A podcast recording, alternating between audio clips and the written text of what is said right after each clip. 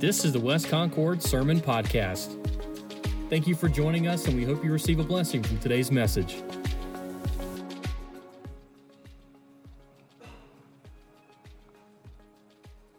Well, good morning, y'all. Um, my name is Aaron Thomas. I'm the, the youth pastor here. Um, our pa- senior pastor, Pastor Mike, is away um, th- this morning, um, and I'm glad to be to be with you uh, to spend time again in the Book of Jude. Um, before we get there, have any of you ever been to the Biltmore House in Asheville? Okay, cool. Many of you. That's awesome. Uh, the Biltmore House is, if you don't know what it is, uh, it's a really cool house. It's the largest single family home in America. And it was built at the end of the 1800s. And it's still, to this day, the largest single family home in America, which is insane. Um, it's really cool when you're there and you see all the architecture and you just see how massive it is. It's, it's over 175,000 square feet inside the building. Um, it's, it's wild. And you can, as you're there, if you go on a tour, you can learn about how they built it. They had to build um, like a brick kiln on site. Instead of shipping bricks in, they made bricks on the property. They built uh, sawmills. There was a ton of work that went into to putting the Biltmore House together. And if, if you've been once, you know that it's impossible to see all that there is to see on that one tour. Um, it, it's worth visiting, in my opinion, if, if you have the money and the time and you're into history and that sort of thing. Um, but you can't see it all one time. It's something you want to go back to again. And our time in the book of Jude, I think, is like that. And honestly, anytime we walk through a book of the Bible as a church family together, it's going to be like that, where we're going to spend some time talking about certain things. But just because we walk through the book together does not mean that we've gotten all that there is to get out of it. So, the book of Jude, we're spending four weeks in it. We could spend years in the book of Jude. And I hope that at the end of our time today and the end, when we finish up the book of Jude next week, um, that you will be encouraged to go back to it and spend, spend more time in it. But the last time I was at the Biltmore house, uh, it was years and years ago uh, while Jenna and I, I say years and years. Some of y'all think that I'm like five minutes old, so it feels like years and years to me. It was like 2010, so like 14 years ago, whatever that is to you. Uh, but we were there, Jen and I were there with friends. And in 2010, she was in college, I was working full time, and also in school. So, like, we didn't have any money.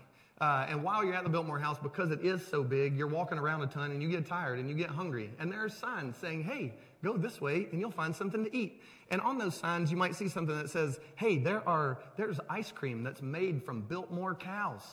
Like cows on the property, milk and this homemade ice cream. And so we got excited about the possibility of homemade ice cream and we went to that little shop. But then when we got there, I don't know what the reason was. There was no homemade ice cream from Biltmore cows. There was pet ice cream and it cost $8.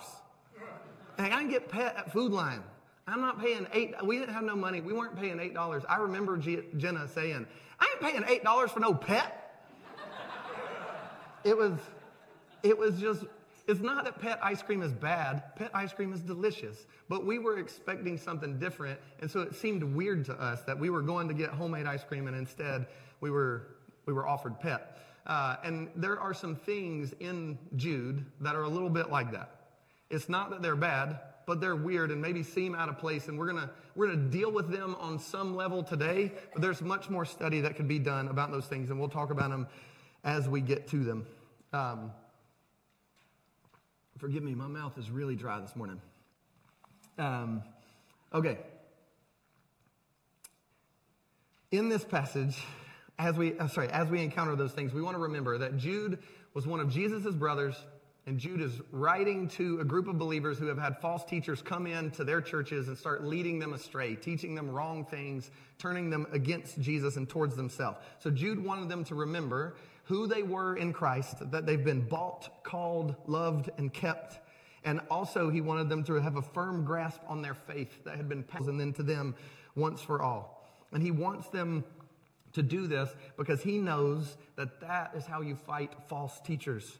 When you know what the scriptures say, as, as Brother Mike was saying earlier, when you know what the scriptures say and you're firm in the doctrine or the teachings of the church, then you can refute wrong teaching when you see it and when you hear it. So if you haven't already opened your Bible to the book of Jude, uh, I encourage you to do that. or Bible app, whatever you're using. Uh, if you're in a physical Bible, Jude is right before the last book, and it's only a single page. And we're we're going to cover a, a large section of Jude today. We're going to start in verse five and go through verse 19, and I'm going to read all of that right now, and then we'll walk through it together. So, Jude, verse five. Now I want to remind you, although you came to know all these things once and for all that Jesus saved a people out of Egypt and later destroyed those who did not believe. And the angels who did not keep their own position, but abandoned their proper dwelling, he has kept in eternal chains in deep darkness for the judgment on the great day. Likewise, Sodom and Gomorrah and the surrounding towns committed sexual immorality and perversions and serve as an example by undergoing the punishment of eternal fire. In the same way, these people, relying on their dreams, defile their flesh, reject authority, and slander glorious ones. Yet when Michael the archangel was disputing uh, with the devil in an argument about Moses' body, he did not dare utter a slanderous condemnation against him, but said, The Lord rebuke you. But these people blaspheme anything they do not understand, and what they do understand by instinct, like irrational animals, by these things they are destroyed. Woe to them, for they have gone the way of Cain, have plunged into Balaam's error for profit, and have perished in Korah's rebellion. These people are dangerous reefs at your love feast, and they eat with you without reverence. They are shepherds who only look after themselves. They are waterless clouds carried along by winds, trees in late autumn, fruitless, twice dead, and uprooted. They are wild waves of the sea, foaming up their shameful deeds, wandering stars for whom the blackness of darkness forever. It was about these that Enoch and the seventh generation from Adam prophesied Look, the Lord comes with tens of thousands of his holy ones to execute judgment on all and to convict all the ungodly concerning all the ungodly acts that they have done in an ungodly way, and concerning all the harsh things ungodly sinners have said against him. These people are discontented grumblers, living according to their desires. Their mouths utter arrogant words flattering people for their own advantage. But you, dear friends, remember what was predicted by the apostles of our Lord Jesus Christ. They told you in the end time there will be scoffers living according to their own ungodly desires. These people create divisions and are worldly, not having the Spirit. Ah, let's pray.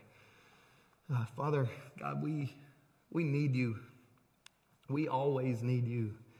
And we need you now today. We ask that you help us to think rightly about your judgment, that you help us see the things in ourselves that we need to change.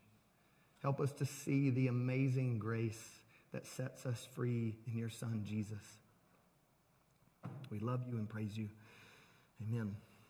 All right, our, uh, our main point from today is since false teachers and those led us and since false teachers and those led astray by them will be judged, believers must watch themselves and do what they can to protect others.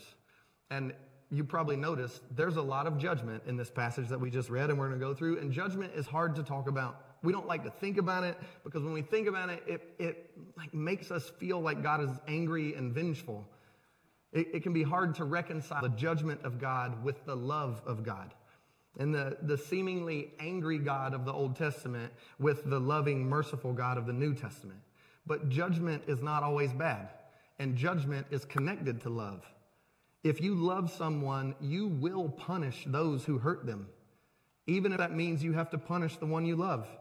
Like, I keep using parents as an analogy because I am one. It's like the life I'm living right now. So forgive me. But a good parent would do everything in their power to protect their child from someone who came to do them harm. A good parent would do that, and that is passing judgment on the intruder, on the one who would bring harm. And a good parent will also discipline their child if the child is behaving in a way that is destructive to the child's life and relationships. And that is bringing judgment on the child. Failing to do either one of those things would be unjust. You would be an unjust parent if you did not protect your children from outsiders who want to hurt them and from themselves. You would, you would not be protecting your child from the evil outside or the evil inside. Uh, I, I hope this quote is helpful. It's from Jackie Hill Perry, and she's talking about God's judgment. She says, In an attempt to justify their belief that God isn't antagonistic towards sin, There are those that will say God is love. They most likely don't realize don't realize it, but what they're ultimately claiming is that God is unjust. And I want to clarify that because God is love is in scripture. I referenced that last week. God God is love. But if we try to use the idea that God is love to dismiss any concept of his judgment, then what we're saying is that God loves us, but he's not going to do anything about those who hurt us. And God loves us, so he's not going to do anything about sin. And that would be wrong. Love and judgment go together. So when we talk about God's judgment of sin, we need to remember that it's not about him paying people back for the wrong for their wickedness. It's not God trying to get them back for it. It's about him protecting his good creation from that which would destroy it. So, as we talk about false teachers, first, false teachers hurt themselves and they hurt others. In verse 5, Jude start or goes into now I want to remind you, although you came to know all these things once and for all. Is it, and remind and remember is an important word in the book of Jude. It's an important word in our faith because we are quick to forget. And Jude says to these, these believers, remember what you've already learned. In verse 3, he said that they, they had, their faith was delivered to them once for all. And so he's reminding them back to that, saying, You already know this. You already believe this. You know what I'm about to tell you. And uh, this is a a weird connection. But the other day, uh, our kids were playing in the front yard unsupervised, which usually means that someone's going to cry. Like it just happens, either out of anger or sadness. Tears are coming. Uh, so they were outside. They were riding bicycles in the front. Uh, I wasn't. I think I was upstairs. Jenna was downstairs, and she hears the crash. And then our youngest one comes in and just like busts through the door, and it just stands there and like has this sort of surprised look on her face. And Jenna looks at her like, is everything okay? But she didn't say anything. Faith didn't say anything. So then Jenna goes, uh, Hey, Faith. And Faith says, I'm just getting some water. and then you can hear Eva crying outside. And Jenna goes, Faith, is, is Eva okay? And she goes, No, go out there. it's better to be told or reminded than not be told at all. And he continues in verse 5. He says, Remember these things that Jesus saved a people out of Egypt and later destroyed those who did not believe.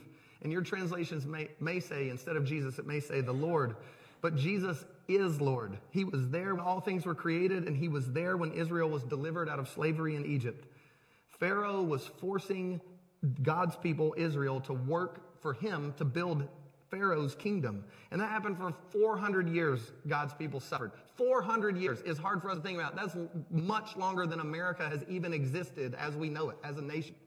400 years is a long time for God's people to suffer. And God heard their cries against their oppressors, and then He delivered them to safety in a miraculous way. You can read about it in the book of Exodus. It's incredible. It's been a long time since you read it. Go back and read it again. Uh, but read John 17 first. Um, the, the, final miracle, or the, the sort of finality of God's deliverance, is the parting of the Red Sea. When, when through Moses, God parts the Red Sea so that God's people could walk through that seabed on dry ground. And God blocked the entrance to that path so that Pharaoh and his men could not get to them. And then once, once his people were safe on the other side, God allowed Pharaoh to, to choose if he was going to come after them or not, and he did. He pursued them to kill them, and God allowed that water to crash on top of them and took out Pharaoh, took out those who would, who would er, seek to destroy his people. And God's people were free from the slavery and were headed into the land that had been promised to their father Abraham. And maybe you remember what happened after that. They didn't go in. The people in the land were, the, who were already in the promised land were big and scary, so God's people refused to go and God was angry, and they experienced, they had just experienced God's miraculous deliverance, and then they followed that with distrusting his goodness and his ability. They even accused him of leading them out of Egypt just let them die. And that idea came from someone. There were 12 spies who were sent into the land. 10 of them come back and say, We can't do this. Two of them, two of them came back and said, yeah, the people are big, but God is with us. We can do this. But the 10 convinced all the rest of God's people that God, the God who just delivered, these were people who walked on dry ground through a sea. And those 10 people convinced them that God couldn't bring them into that land. Their, their sin and their disobedience, their rebellion hurt them and hurt others. They were delivered from Egypt, but they died in the wilderness. Believer, don't let the negativity of others cause you to doubt God's goodness and miss out on his blessings of mercy, peace, and love. Jude goes on in verse 6 and says, And the angels who did not keep their own position but abandoned their proper dwelling, he has kept in eternal chains in deep darkness for the judgment on the great day. And this is the first scoop of pet ice cream in our passage today. There are going to be three. Uh, it's not that it's bad, it's just hard. And it's, it's, it's hard to interpret. There are different interpretations. Uh, our scholar friends disagree on exactly who these angels are, who it is that Jude's talking about here.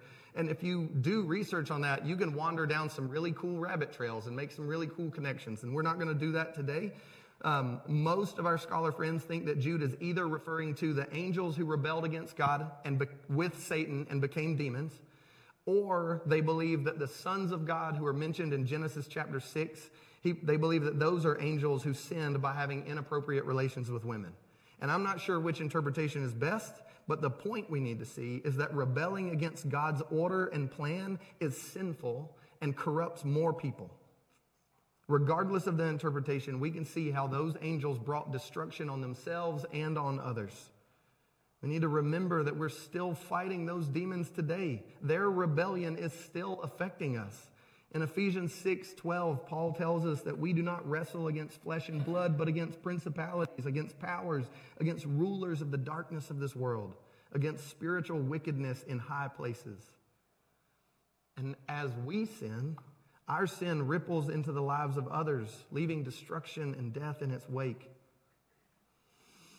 Verse 7, Jude says, Likewise, Sodom and Gomorrah and the surrounding towns committed sexual immorality and perversions and serve as an example by undergoing the punishment of eternal fire.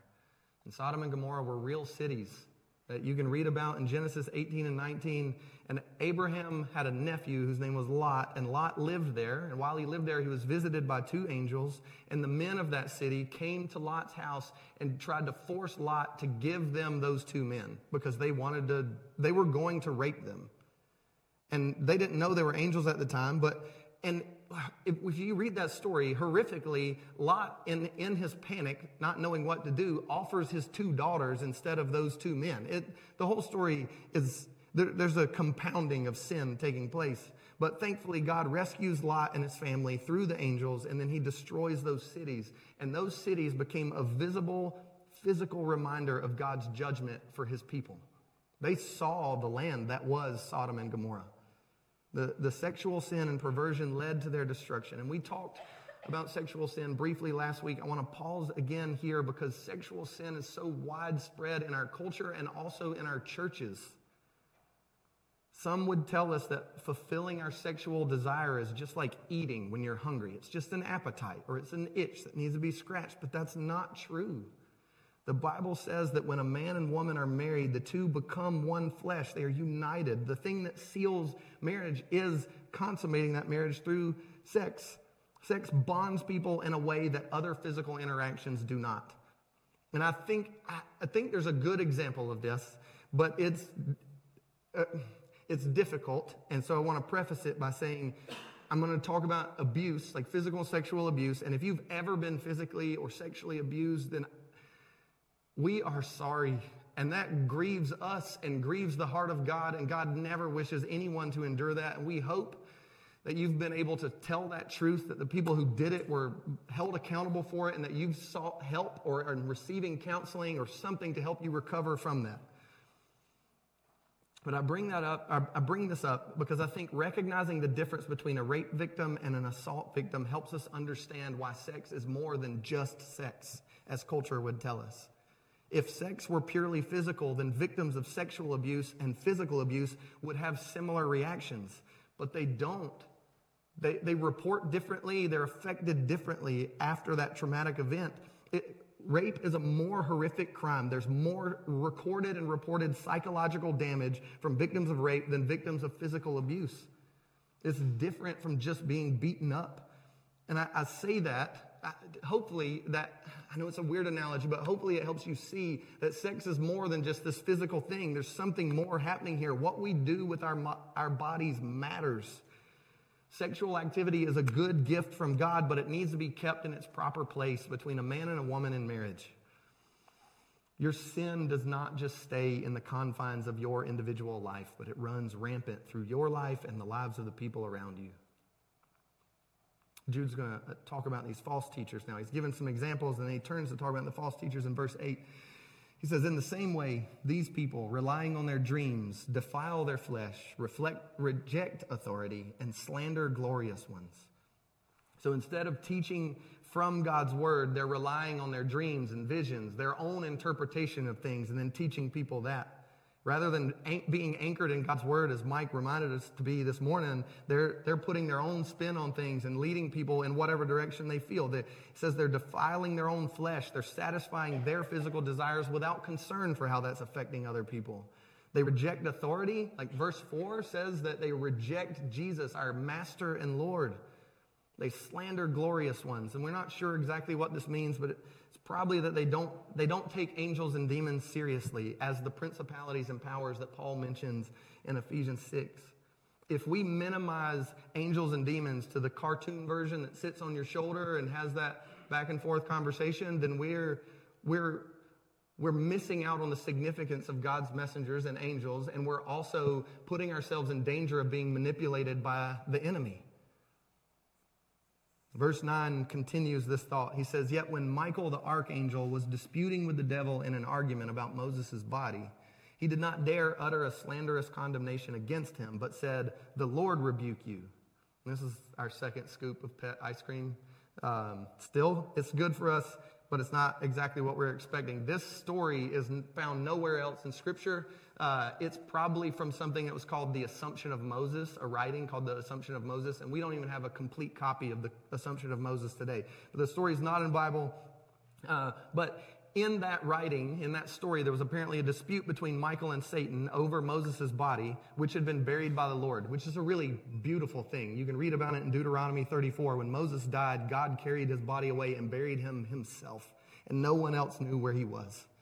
And Jude uses this story that was known by his readers to say to them that the, even the strongest angel didn't challenge Satan alone. He wasn't dismissive of who Satan was. In that argument, Michael, who is an archangel, a powerful angel, isn't, isn't flippant in his interaction with the enemy because he knows Satan is powerful. Not that he's powerful like God, but that he's not to be disrespected. And instead, Michael says to him, The Lord rebuke you. And that is a quote from Zechariah 3 2, where God says this exact thing to Satan The Lord rebuke you. So Michael is fight, in this story, Michael is fighting the enemy just like Jesus did when he was tempted in the wilderness. He's fighting the enemy with scripture. May we know God's word so well that we can resist the enemy with scripture that we've memorized, meditated on, and stored in our hearts. Verse 10 but these people blaspheme anything they do not understand. And that they do understand by instinct, like irrational animals. By these things they are destroyed. These false teachers are not taking God's word or God's messengers seriously. They're, they're not taking the enemy seriously. They're acting on impulse. And our impulses are not to be trusted. If I acted on impulse every day, I would eat a whole sleeve of Pillsbury cookie dough and I would drink a half gallon of milk every day when I got home from work. I, I love Pillsbury cookies and I love milk, but that would be bad for me. The, the longer you live, the more you understand that your impulses are usually not what is best for you. If you don't learn to control your impulses to sin, you're going to teach other people to sin. And then you'll watch that sin multiply in their lives and then through the next generation and the next generation. And God will not let sin go unpunished. Again, since false teachers and those led astray by them will be judged, believers must watch themselves and do what they can to protect others. Judgment is coming from God against evil. False teachers spread evil and lead others to believe lies, and they will be judged for that, and their judgment will be final. Verse 11, he says, Woe to them. That sounds like an Old Testament prophet. Woe Woe just means like sorrow and distress, sorrow to these people. For they have gone the way of Cain. They've plunged into Balaam's error for profit. They've perished in Korah's rebellion. Cain is Cain killed his brother Abel, and then he was sent away from his family. He was sent away from God's people. And then Balaam refused. Balaam is a weird story because there's a donkey that talks. Balaam was this, yeah, it's cool. Uh, but anyway, if you read about Balaam, he was asked by the king of Moab to curse God's people because Moab was scared of God's people. He's like, hey, I need you to curse these people. And Balaam would not do it. And he refused to curse them, but the king of Moab was offering him money. And so after he refused, after Balaam refused to curse him, he found this loophole where he was like, well, I can still give you some advice on how to take out God's people. And he told them that, hey, you need to send women into the land, entice them with your women. So send women in here, like send prostitutes in here. And then you need to introduce them to false gods, to, to other idols. And he gave that advice and he gained financially from giving that advice. And then later, Balaam is, is killed by God's people when they repented and came to their senses. And then Korah, Korah didn't like that Moses was the chosen leader of God's people. And so he led a group of people in rebellion against Moses. And there's a whole crazy scene in Numbers where that goes down. But at the end of it, God is so frustrated with Korah for leading that rebellion that the earth literally opens up under his, they were living in tents because they were nomadic at the time, but it opens up under his property, swallows him and his family, and then closes back up over top of him. That, that is a swift judgment. So each of these examples are showing us the, the judgment that is coming for sin. Like these who lead others away from the goodness of God, these false teachers in verse 12 says these people are dangerous reefs, reefs at your love feast. I don't know what your translations say, but it's just fellowship meals between believers. So they're dangerous reefs at these fellowship meals, and they eat with you without reverence they are shepherds who only look after themselves. They are waterless clouds carried along by winds, trees in late autumn, fruitless, twice dead and uprooted. And they are wild waves of the sea, foaming up their shameful deeds, wandering stars for whom the blackness of darkness is reserved forever. People who lead others away from God are like hidden reefs that destroy your boat, that, that sink your life. They're like shepherds who do not actually care about their sheep. They are like clouds that promise rain from the sky but deliver nothing. Just like the serpent in the Garden of Eden, they will tell you that they're offering you a better life. But what they're offering you in reality is death. Boasting in their sin, they provide no guidance for those who need it. And then it says the blackness of darkness is reserved forever. They're also called twice dead. And scriptures teach us that all people are going to die, but Jesus delivers us from death. And the, there's a second death that comes if you don't believe the gospel. The second death is being separated from God forever. And so these people are, are twice dead. And then there's the blackness of darkness is reserved forever. It's a reference to a final judgment, a place of separation from light, separation from God. This is a reference to hell. Hell is a place of suffering where people be, will be separated from God forever. Not because God wants to torture people, but because God needs to contain sin and rebellion. One day, God's patience with us will be done, and Jesus will return to judge the world, and those who believe that he is the risen Son of God and the Lord of all will be with him forever. And those who reject him will be separated from him forever. And many of us hate the idea of hell because when we think of hell, we think of people in our lives who we love and care about who've rejected the gospel. Hell should make us weep. We should never use it as, like, to hell with that person. That should never cross our lips if we really understand what we're saying when we say that. We, we should not want anyone to experience that final judgment. Like God, we should desire all to be saved. That hell should also give us hope. I'm going to read this quote from John Mark Comer, which I think hopefully is helpful for us here. It says, There is coming a day when Jesus puts evil six feet under the ground, when the world is finally free. And it's because of Jesus' love and because of his wrath, his passionate antagonism against evil in all its forms, that we can look forward to this glorious future. Hell teaches us that God is not going to let evil win. That oppressors and villains may have their day here, but that they will not go unpunished. And because God is going to handle sin once and for all, we can hope for a future with Him where there will be no more sin, which means there will be no more lies. There will be no more gossip, no more lust, no more greed, no more selfishness, no more pain, no more sickness, no more death, because God is going to lock those things away forever.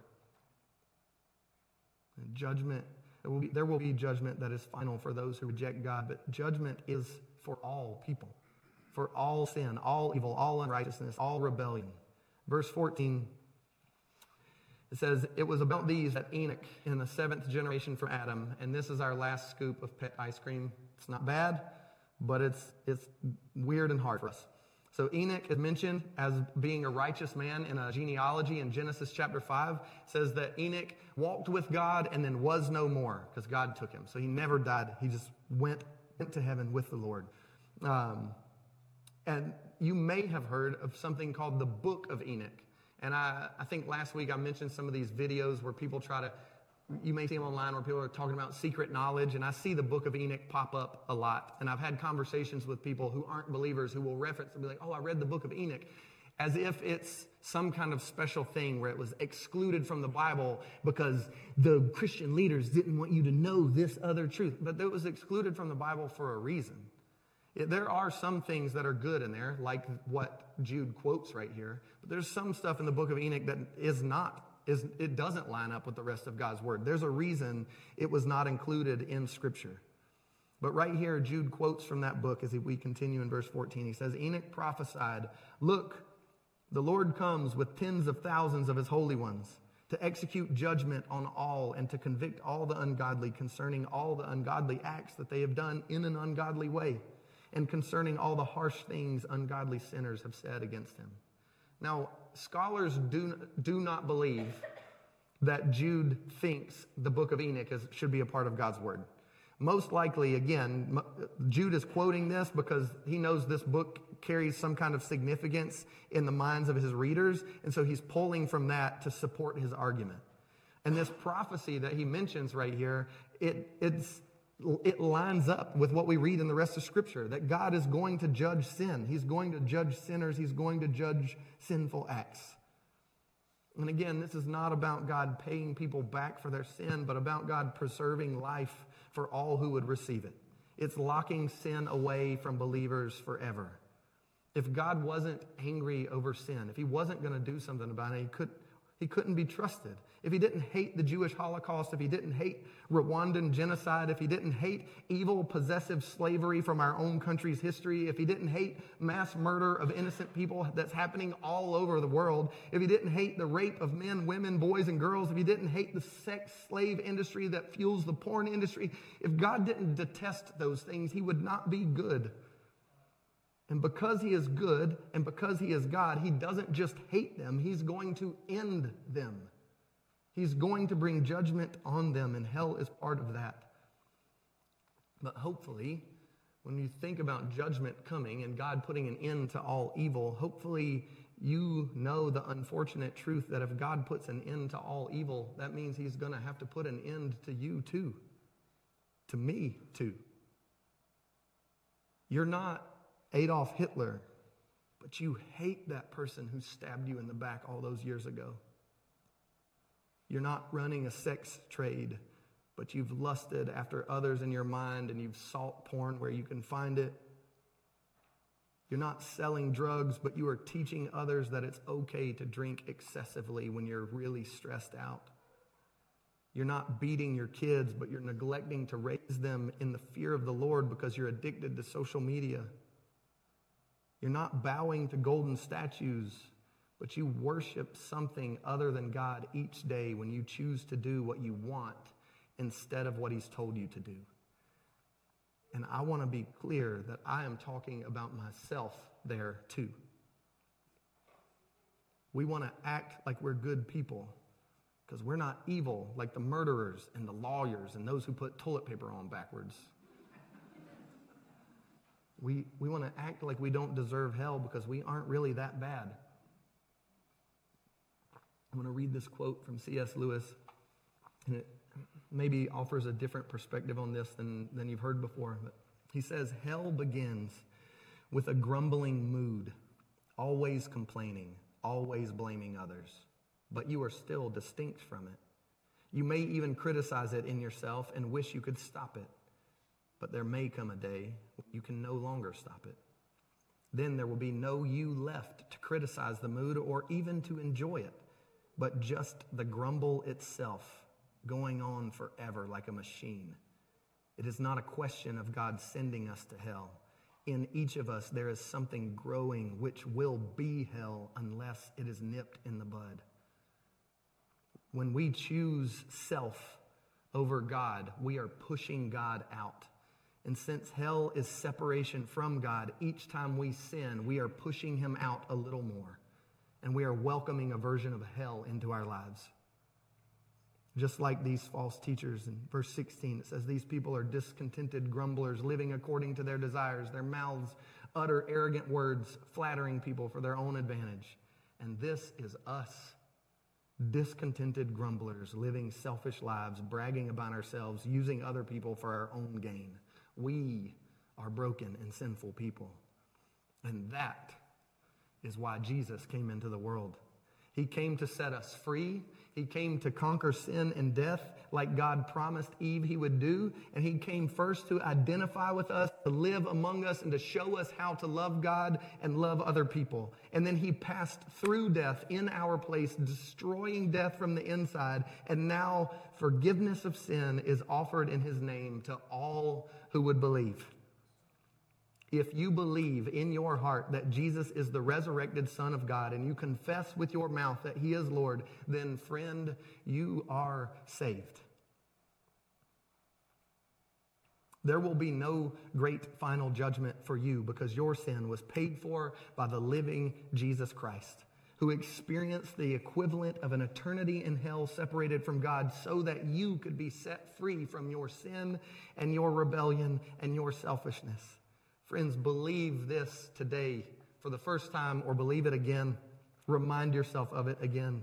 Jesus is the resurrected Son of God who takes away the sin of the world. He is Lord. Worship Him, praise Him, honor Him, point each other to Him. We have the choice to invite more hell into our lives. And we also have the choice, we have the option to invite more of God's kingdom into our lives. When we sin, we are pushing God out of that space and that moment in our lives. But when we obey Him and we pursue Him, we are inviting Him in. We are getting more of Him. When we obey and pursue, we get more of the presence of God. It increases in our lives. Since false teachers and those led astray by them will be judged, believers must watch themselves and do what they can to protect others. Be faithful, don't be overwhelmed. Verse 17, Jude says, But you, dear friends, and we got to remember he's writing about false teachers, but he's writing to dear friends, just like he said in verse 3.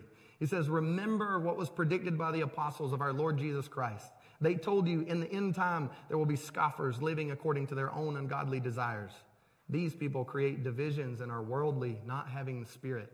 So again, remember there will always be false teachers. God is not surprised by them. God is not worried about them. He will handle them for spreading their lies. And sometimes, though, weirdly, false teaching can be helpful to our faith because it forces us to dig into what we really believe. When popular pastors started writing books about how hell doesn't really exist, I was forced to search the scriptures to see what it said about hell and find that God is clear that it is a real place where those who do not want God will be given what they want. They'll be given a place without Him to their torment. And when we hear preachers telling us that God wants blessing and happiness and all for us without any suffering, we're forced to the scriptures. And we see that God tells us explicitly in every single book of the New Testament that those who follow Jesus will suffer for following Jesus. The world hated him. And because the world hated him, the world will hate us when we follow him. So, as we recognize these kinds of false teachings, we want to encourage our brothers and sisters to avoid those. Christians belong to God and also to one another. We're responsible to help each other be clear on who we are in Christ and what we believe. Adam and Eve were unclear. about who they were and about what they believed about God. And as a result, the enemy was able to deceive them and lead them astray. He told them that God didn't love them or want what's best for them, and they believed his lies because they forgot that they were the beloved of God. They forgot that they were meant to worship him with their lives. And judgment came into the world through Adam, but righteousness comes into the world through Jesus. We're going to pray. We're going to take some time to reflect. I know this has been a heavy morning. I thank you for bearing with us as we walk through this passage together. We want to take some time to reflect on God's word and what the Spirit may be saying to you. Confess if you need to confess, sing if you need to sing. I've got a couple application questions that may be helpful if you're trying to figure out how to wrestle with this. The first one being Do you minimize or overemphasize God's judgment? Have you led anyone astray by your sin that you need to apologize to? And who do you know that's being led away, and how can you protect them? Let's pray. Father God, we love you. As we spend time reflecting on your judgment, we ask that you would help us to see you as holy, and we would see the connection between your judgment and your great love for us, your great love for the world. Jesus came into the world to set us free from sin. Not, he didn't come into the world to condemn us, but he will come again, and judgment will come with him. We thank you for the blood of Jesus that was spilled for us, for his broken body that was broken for us. We ask that you help us to believe it. God, help us to see clearly the sin in our lives so that by your Holy Spirit we can reject it and we can walk in faith and in newness of life. Change us, make us like you. Help us invite other people into the joy and the freedom that is found in you and you alone. I pray this in your Son's name. Amen. For additional sermon resources and to find out who we are, visit us online at westconcordchurch.com. Thanks for listening.